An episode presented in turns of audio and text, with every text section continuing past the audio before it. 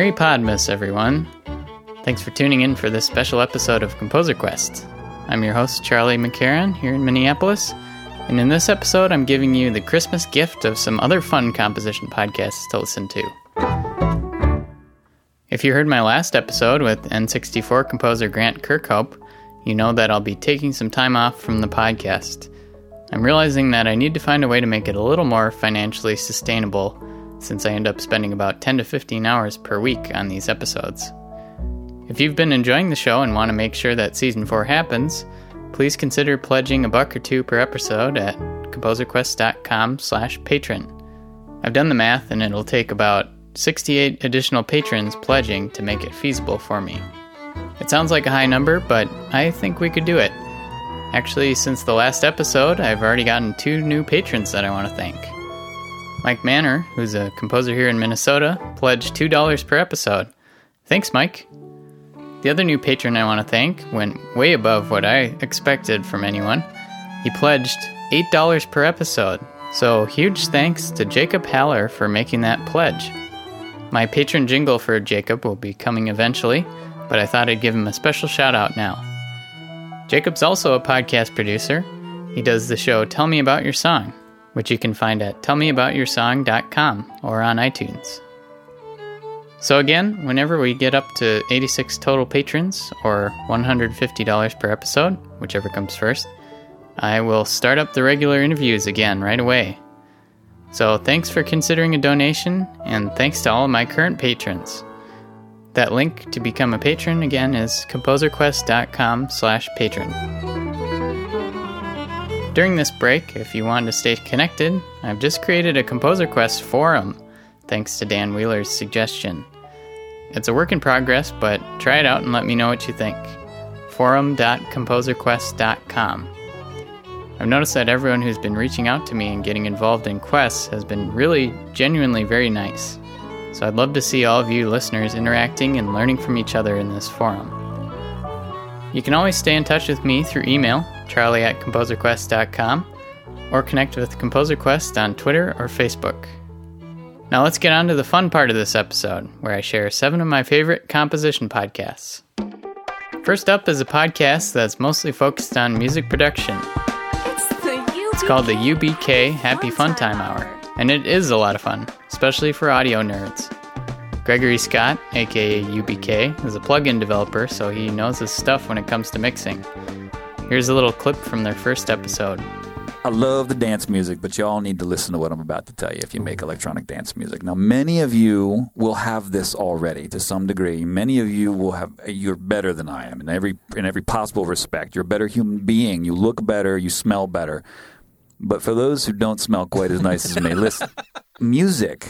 Try to remember if you can what music that's played that's played on instruments by people in a room, not necessarily a recording of it, but just imagine a band in a room. They respond to one another and things happen together.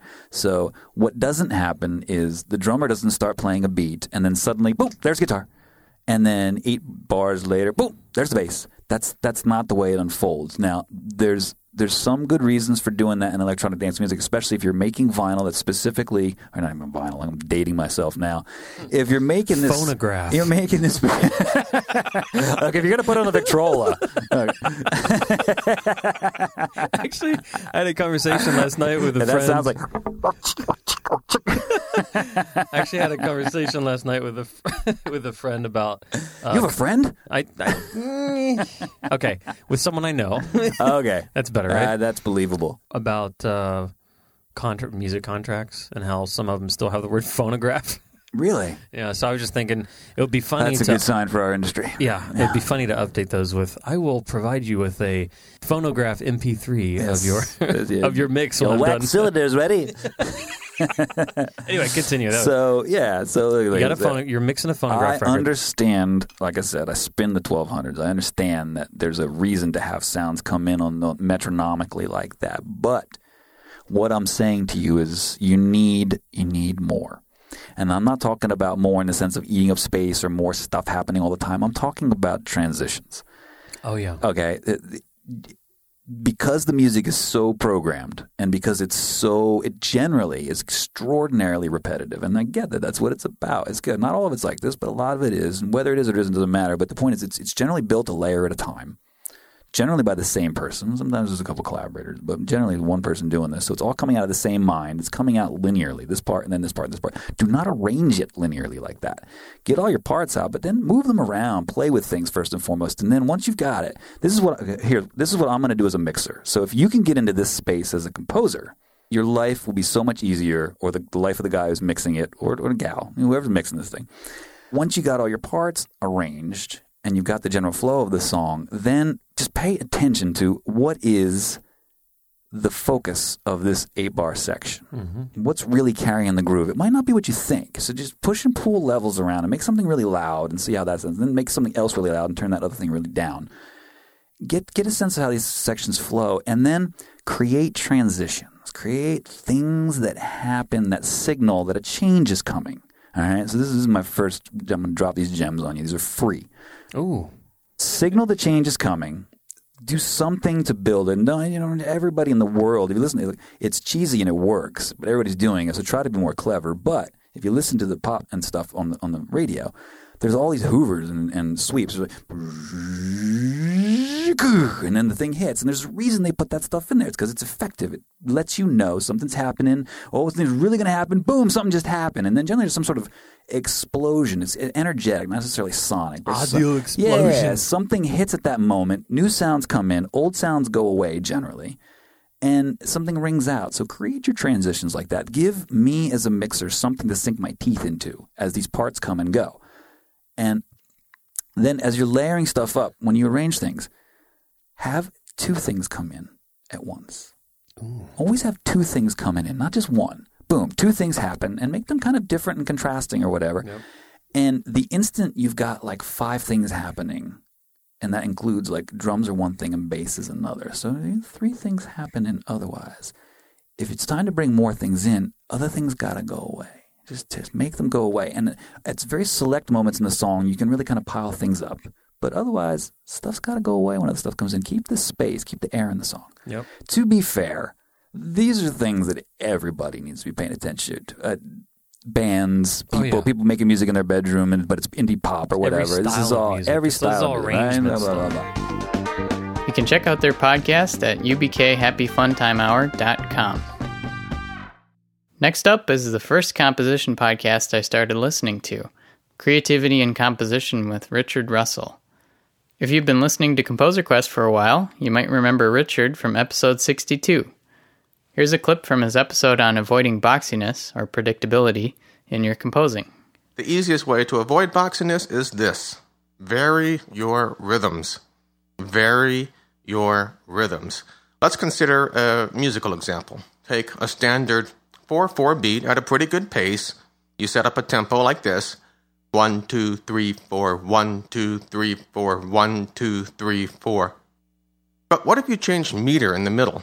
Try 1, 2, 3, 4, 1, 2, 3, 4, 1, 2, 3, 1, 2, 3, 4. Or even more exciting, try 1, 2, 3, 4, 1, 2, 3, 4, one, two, three, one, two, three, four, one, two, three, four, five, one, two, three, four. So what have I done here? I've inserted a 3-4 measure and also a 5-4 measure, and I've dropped them in right into the middle of a standard 4-4 beat. I've interrupted the beat. I've varied the rhythm. It gives a little bit more edge, a little bit more unpredictability, and hopefully a little bit more interest right into the beat. You don't let the proverbial other shoe drop quite so quickly, or perhaps you drop that shoe before expected. This is one reason why I don't like to write in 3 4 rhythm very often. I love a good waltz, and I have great admiration for those who write waltzes well, because it's very hard to vary that rhythm once you get locked into it.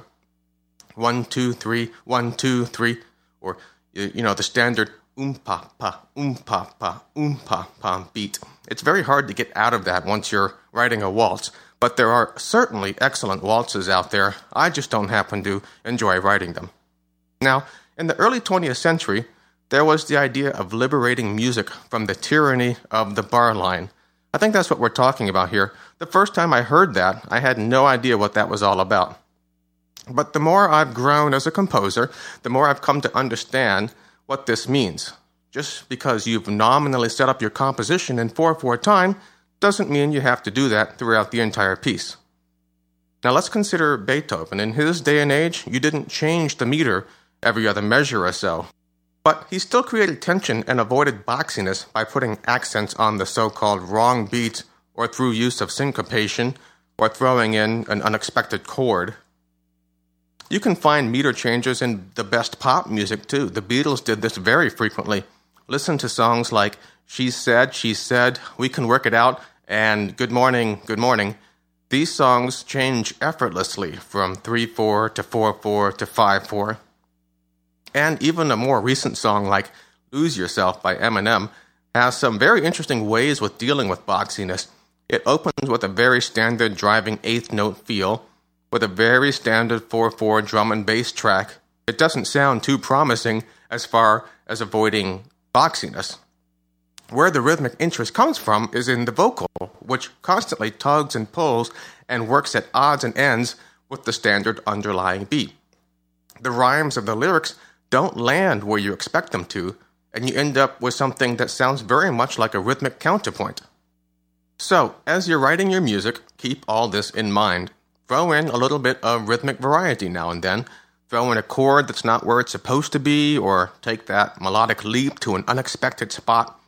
Be aware and beware of boxiness. Richard isn't producing episodes anymore, unfortunately, but you can find his back catalog if you just search for Creativity and Composition in iTunes.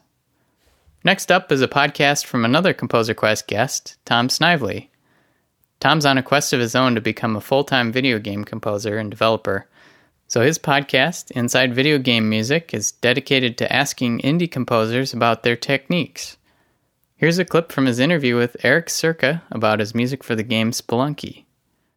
The deathmatch is the version of the game when you're playing multiplayer against other people. Yeah, and it, it's kind of like it's a really strange uh, way of playing it. The, challenge really with writing the music is you don't know if a deathmatch match is going to last like a second or a minute. Uh, so I couldn't even because it gets just like frantic. It's it's just like four people in a room. There could be like a million bombs flying around the very first second. So the challenge was like, how do I write music to fit an experience which can be, well, it's really unpredictable. So I ended up just like writing a longer piece of music that would, it would be continuous. It wouldn't start over each time a match started over and that's why I figured also it'd be a good place to just drop down uh, an homage because it was just like a longer piece of music. So at the end of the track, it loops back to the beginning. Yeah, but it's probably one of the longer pieces of music in the game. I don't know how long it is exactly, but it's probably like a couple of minutes. Yeah, it's a little bit most of. It's a little bit over two minutes, whereas most of the tracks on the soundtrack are between thirty seconds and a minute. Exactly. Yeah, because a level in a level in Spelunky can be really short, so there was no reason to write long pieces of music except that one case. Uh, so yeah, if the matches are short, but then there are repeated matches over and over, you're saying the song will just play and not restart, so then it'll play and loop. Yeah, the the music just. Uh, I mean, as soon as you enter your first match, the music will start playing, and then it'll just keep going into the next match. But what we did though was we had we split it up into two tracks. We had the percussion on a separate track so that in game we actually faded out the percussion in between matches uh, and the melodies would just continue.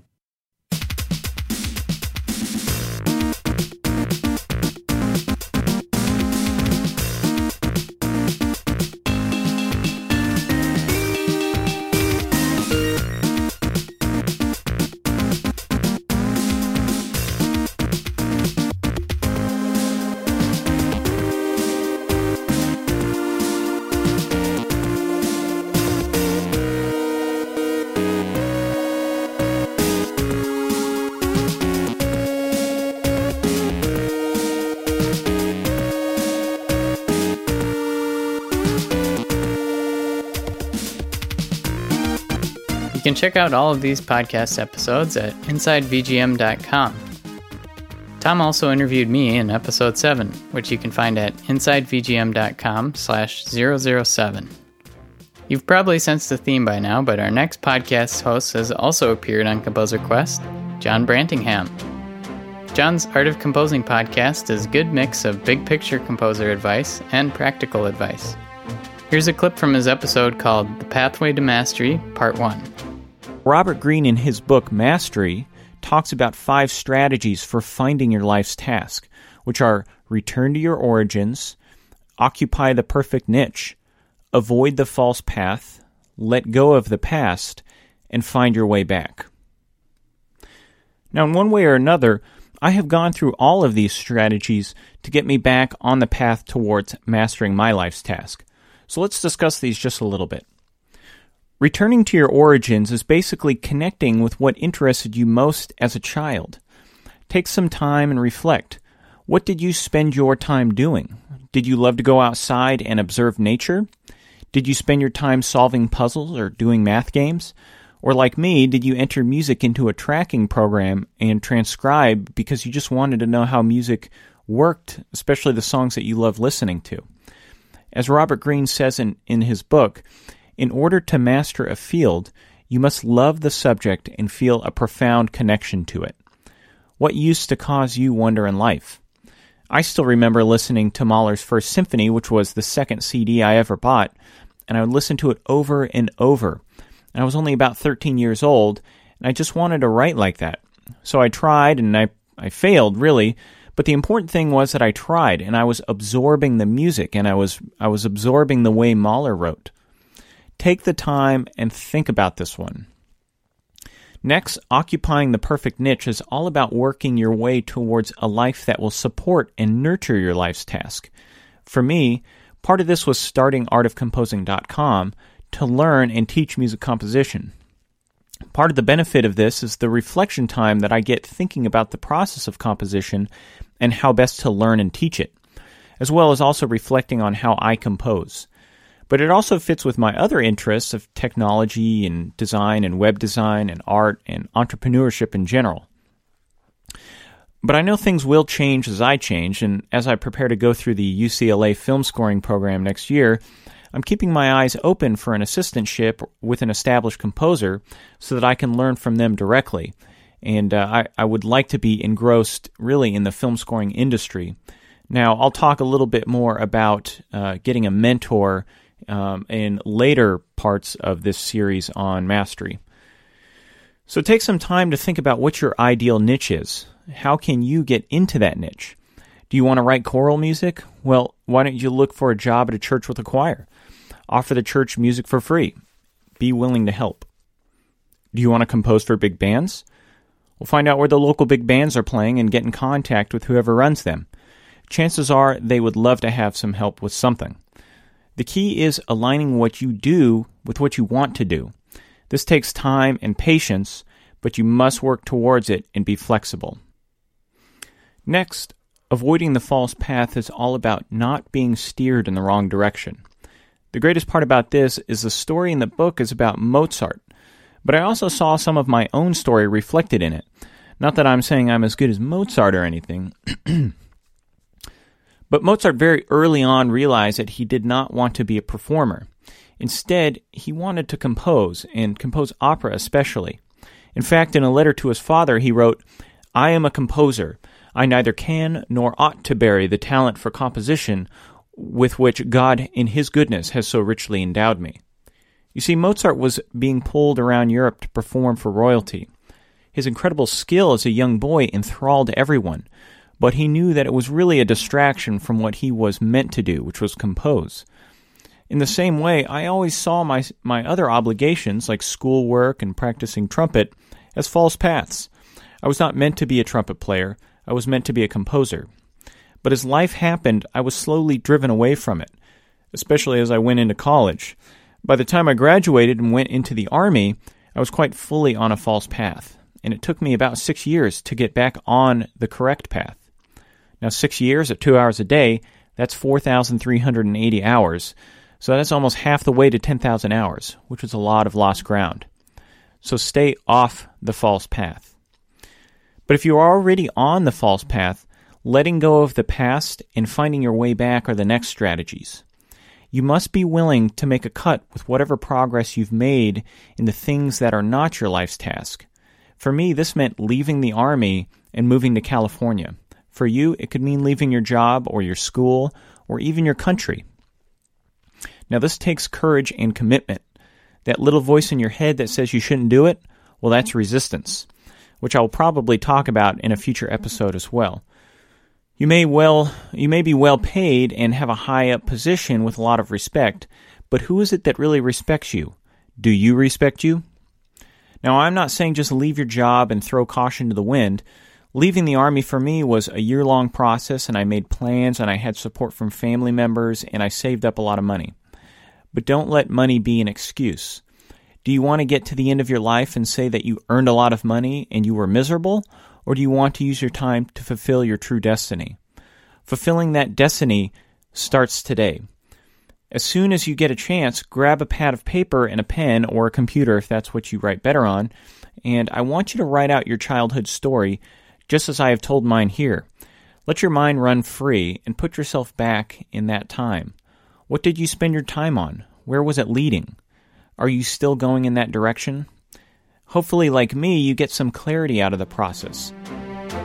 John's podcast and blog are at artofcomposing.com.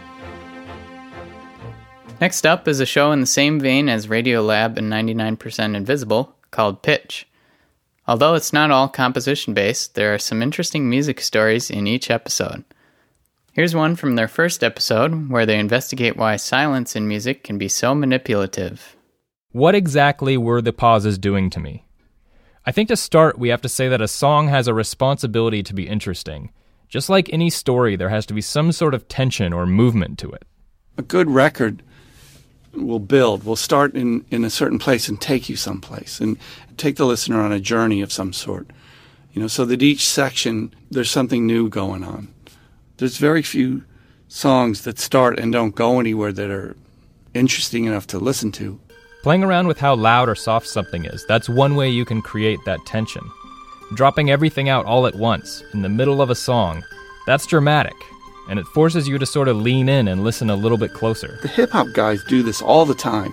Everything will drop out, and you'll just hear the voice, and it's it's almost like underlying the lyric at that point. There's one life, one love, so there can only be one king. The highlights of living, Vegas style, roll dice and linen, and terror spinning on millennium. It's like you know, saying, "Oh, now listen to this." The, the, all of a sudden, the lyric and the voice will jump out of the track. It hasn't gotten any louder. It's just that there's nothing behind it all of a sudden. Dynamics are one part of why the pause works so well.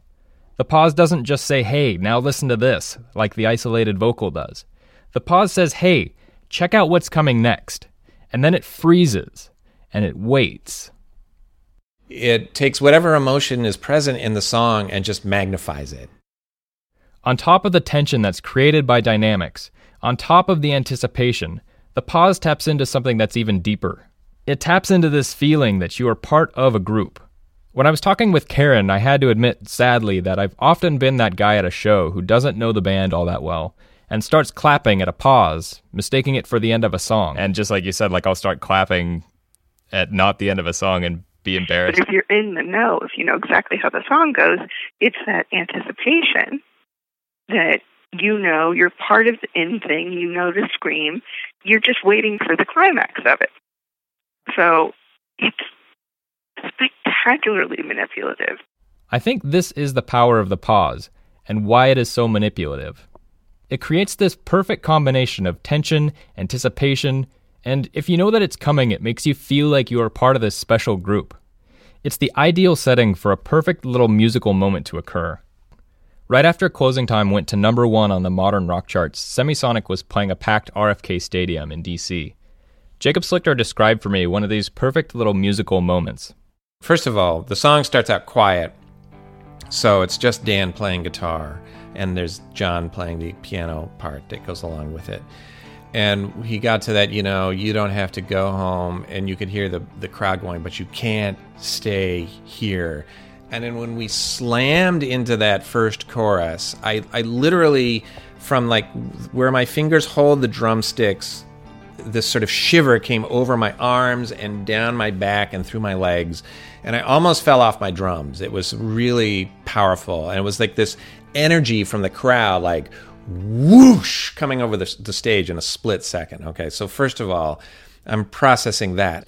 And then um, we get to the part, you know, we get through the bridge and through the guitar solo, and then we come up to the Clearmountain pause.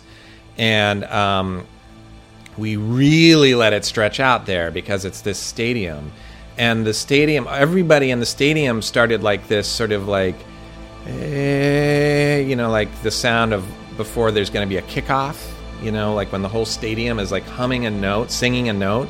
That's what happened. And um, it just kept going and building and building. And then we slammed back into the chorus, and it was just bonkers. It was just like, you really, by this point in my life, I think I was like 37 years old. I was 37 years old. I had been waiting since I was like 13 years old playing the drums in my attic to have a rock star moment. And that was it. The suspense of holding that note and that Clearmountain pause and then slamming back into it was just sort of so beyond anything I could have imagined. It was totally just overwhelming. You can find all these pitch episodes at hearpitch.org. Next up is a podcast from a recent Composer Quest guest, Alex Ruger. He and three of his friends sit down every so often and talk in depth about everything related to film composing. It's called Uncomposed, and it's kind of a sub podcast of the Friends in Your Head show. This clip I'm going to play isn't actually about film scoring, but I thought it was an interesting discussion.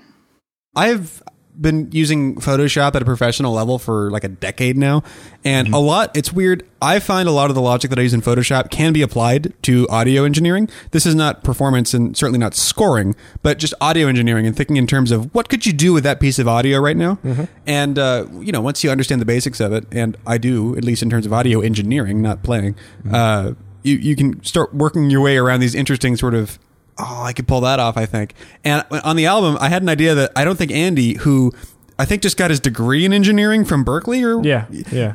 th- knows his shit. Yes, I don't he think does. he ever ever would have had this idea. He looked at me like I was a goddamn idiot when I floated this idea, and it ended up working. And he was like, "Wow, good call." And that happened twice on the album. There's two examples of that. Um, but one of them, and this is insane. Speaking of weird sampling ideas, um, you know those big box fans that you can put in your window. You, know, you can buy them at like Lowe's for ten bucks, and it just sits there, and it's just this huge Sure. thing. But if you talk through it, you get that weird yeah. sort of uh, sound. The Darth Vader thing. Yeah, Yeah. Uh, and I We've all told Andy, I was like, "Here, I want to do a thing real quick. How about I hold that up in front of the microphone for thirty seconds? You get a good noise sample that you can noise remove. Then I sing at least one take through through that thing as an effect, like for an interesting doubling thing you could do." That's kind of cool. And he was like, he was like, that. There's no way I'm going to be able to pull that off. I'm like, hold on. And I set the fan up on a bookshelf, so it wasn't moving. It was the exact same level the entire time. 30 seconds. He ends up with a perfect noise sample, and what you end up with is this really cool You know, sort of actually, doubling did he- effect. did- That's like a Leslie speaker I with just- a voice. I just thought of something. What if you did that? uh, If you did that with an instrument? Oh, yeah. for like Like, a uh, really cool score. Um, it just basically adds. Wait, did- you might want did to he- copyright this because he didn't I'm use already it, but it was thinking for of ways Steve. to use it. So It was for Steve. Did he did he just like revert like he he took the sample Ooh, of then just the reverse it. fan And then use that and, as use that, to- and then he noise reversed the reduction. phase You're and then it Yeah, he just. I mean, he just. that's used, he- awesome. He, just It got. is. He, thank you, Photoshop idea. Boom. But uh, he just, you know, he you listen to it for thirty seconds, you get that particular Yeah. frequency waveform. You just use that for noise removal, which is, I think, it's just phase cancellation anyway. Yes, but whatever right. it is, uh, and then once you record it again, like same exact sound, but now I'm yelling through it. It takes out all that fan sound, Right. and you end up with just the remainder, which is in this case just a voice. fun fact fun fact same concept uh, completely off topic bono records his vocals like that hmm. he doesn't like to be in an isolation booth he oh, likes to have dos, the tres, catorce. he likes to have the monitors blaring at him and he sets up a mic Oh, wow. Oh wow! And, then, you he- reverse he- the phase of the speakers. then yeah and then they reverse it and then all you have is just his vocal track That's insane. so he can so he can do it without headphones in that case. he does it without headphones and he just does it just like blaring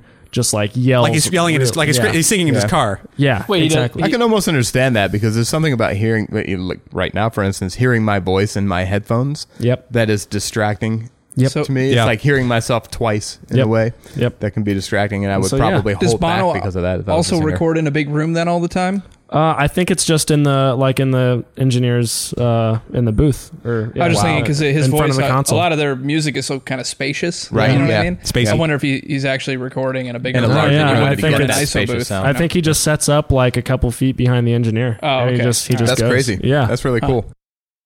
For more episodes, visit friendsinyourhead.com and just search for uncomposed episodes.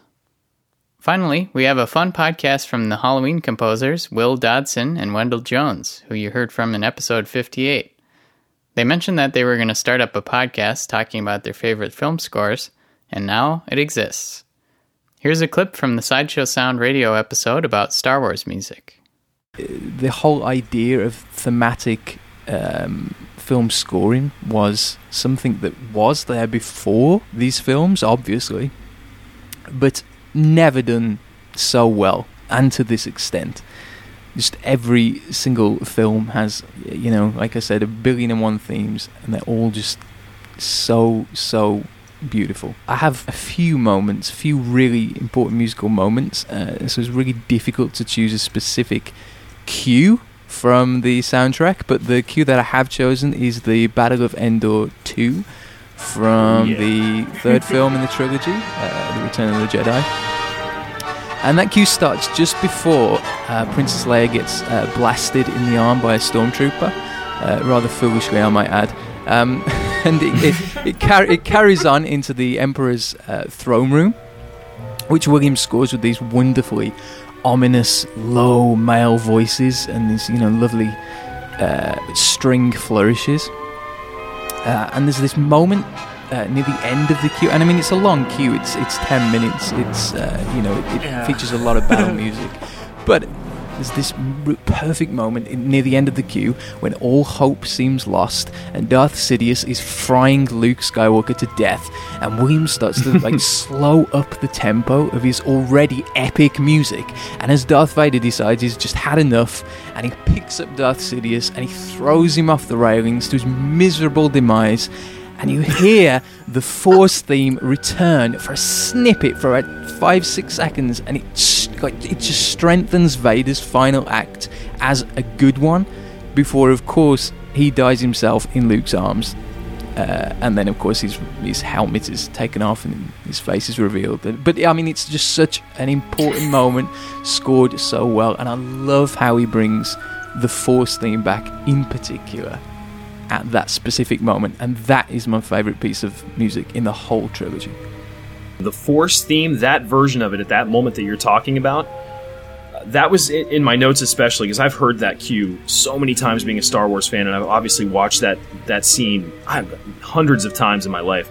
But the thing that really stuck out to me on this listening was that that version, that statement of the Force theme, is the most frenetic. It's almost like it sounds like the light side and the dark side of the Force have collided in this epic battle musically. I mean, it, it, it's strained. There's a lot of string runs in the Force theme when it's stated at that very moment, and, and it's like you said, it's almost echoing what's going on in Vader's mind.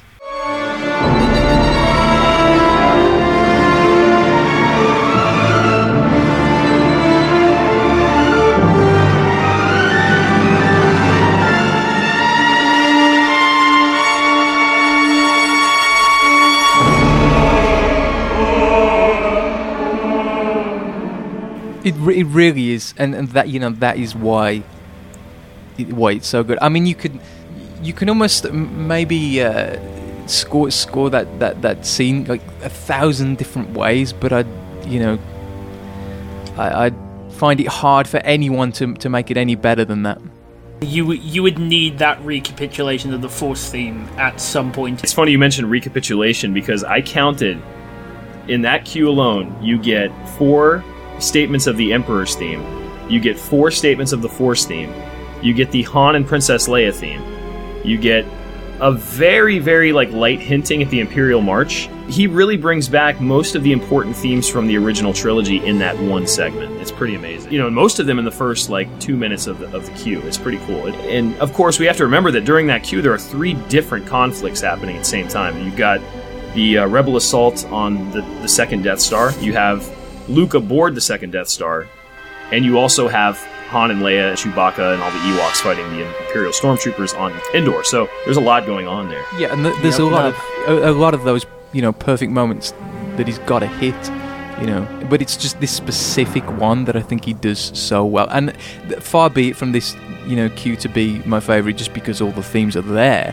I love the the music he plays through the through the the Emperor's throne room. It's just so dark and so ominous, and not not particularly something you hear Williams do that often. Um, especially in this in, in this in this trilogy, it's almost um, uh, deadly serious in a way, and, and it, it, it, it certainly is, you know, for as far as as far as Luke is concerned. But but yeah, it's just it's it's magical. So I, with the Emperor's theme, I actually noticed something listening through it, sort of for for the podcast. And it was the first time I'd listened to it for a while. I'll be honest, but I had always remembered it as being just a, a monophonic, you know, like that. It, it was just that one line i- in all of the parts. But listening through it again, it had far more of an aleatoric feel to it. That yes, you have that through line with most of the instruments a- and voices sort of in unison, but if you listen really closely, there's just the odd voice that's singing a little out of time with everyone else, and it creates this really interesting, slightly wrong layering effect. Uh, and yeah, that that just kind of adds to the twisted nature of the dark side. Yeah, it, it, it really does. And and I mean, throughout the, the, the previous twenty minutes, you know, we have a lot of a lot of battle music, and you know, he's he's going to bring the music down just for those specific scenes because. Uh, obviously, there's a lot of dialogue with the Emperor, uh, and of course, lots of sound effects with the lightsaber. So, I mean, you know, a, a lot of composers may choose to just keep it very minimal, but he still manages to create something interesting. And it just, when it's like the calm before the storm, when it does finally get to that moment, that Darth Vader lifts Darth Sidious and throws him off the railings. That it's just it. That's ah, it's, the amazing. redemption of Darth Vader. It's it's a beautiful moment too. Even with the new Blu-ray edit, where where Vader goes no. Oh, really? yeah, yeah. I went there. They- it's nice though. He, they couldn't be happy with just limiting that cart- comic book no to episode three. It doesn't bother me as much as it, it bothers a lot of other people. I mean, I, I think it certainly was unnecessary, but hey, I'm a fanboy with this. Their podcast can be found by Googling Sideshow Sound Radio. Hope you enjoyed this episode. I have links to all of these podcasts in the show notes at composerquest.com slash merrypodmas. And thanks to all of you podcast producers for letting me air clips from your show. Thanks to Zach Klein and the Orange Mighty Trio for providing the Christmas music. Their new EP, Breaking Up Christmas, is available now at orangemightytrio.bandcamp.com. Before you go, I thought I'd share a couple fun pieces of news about other Composer Quest guests. My friend Joe Mailander, who I interviewed in episode 9, just got nominated for another Grammy with the Okee Dokee Brothers album Through the Woods. I'm wondering if you'd go wandering with me through the wilderness and woods to where the winds are blowing free. Through the darkness of the night, heading toward the morning light. I wonder if you'd wander with me, and I'll spread the word. Congrats, Joe. Mitchell Adam Johnson just got signed to Burger Records with his EP Half Moon Lane, which we talked about in episode 100. It'll be coming out on cassette in the spring, so congrats, Mitch.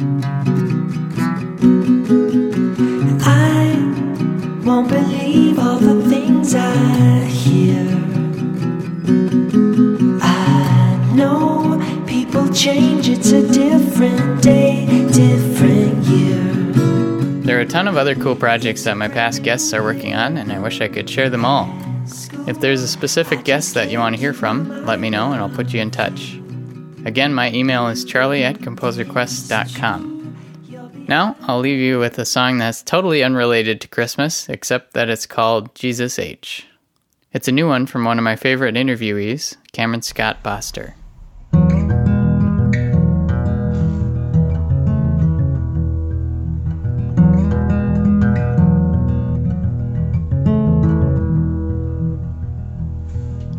Jesus H, I love to drive and smell my gasoline.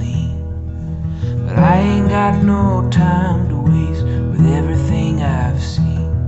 And babe, you're much too slow.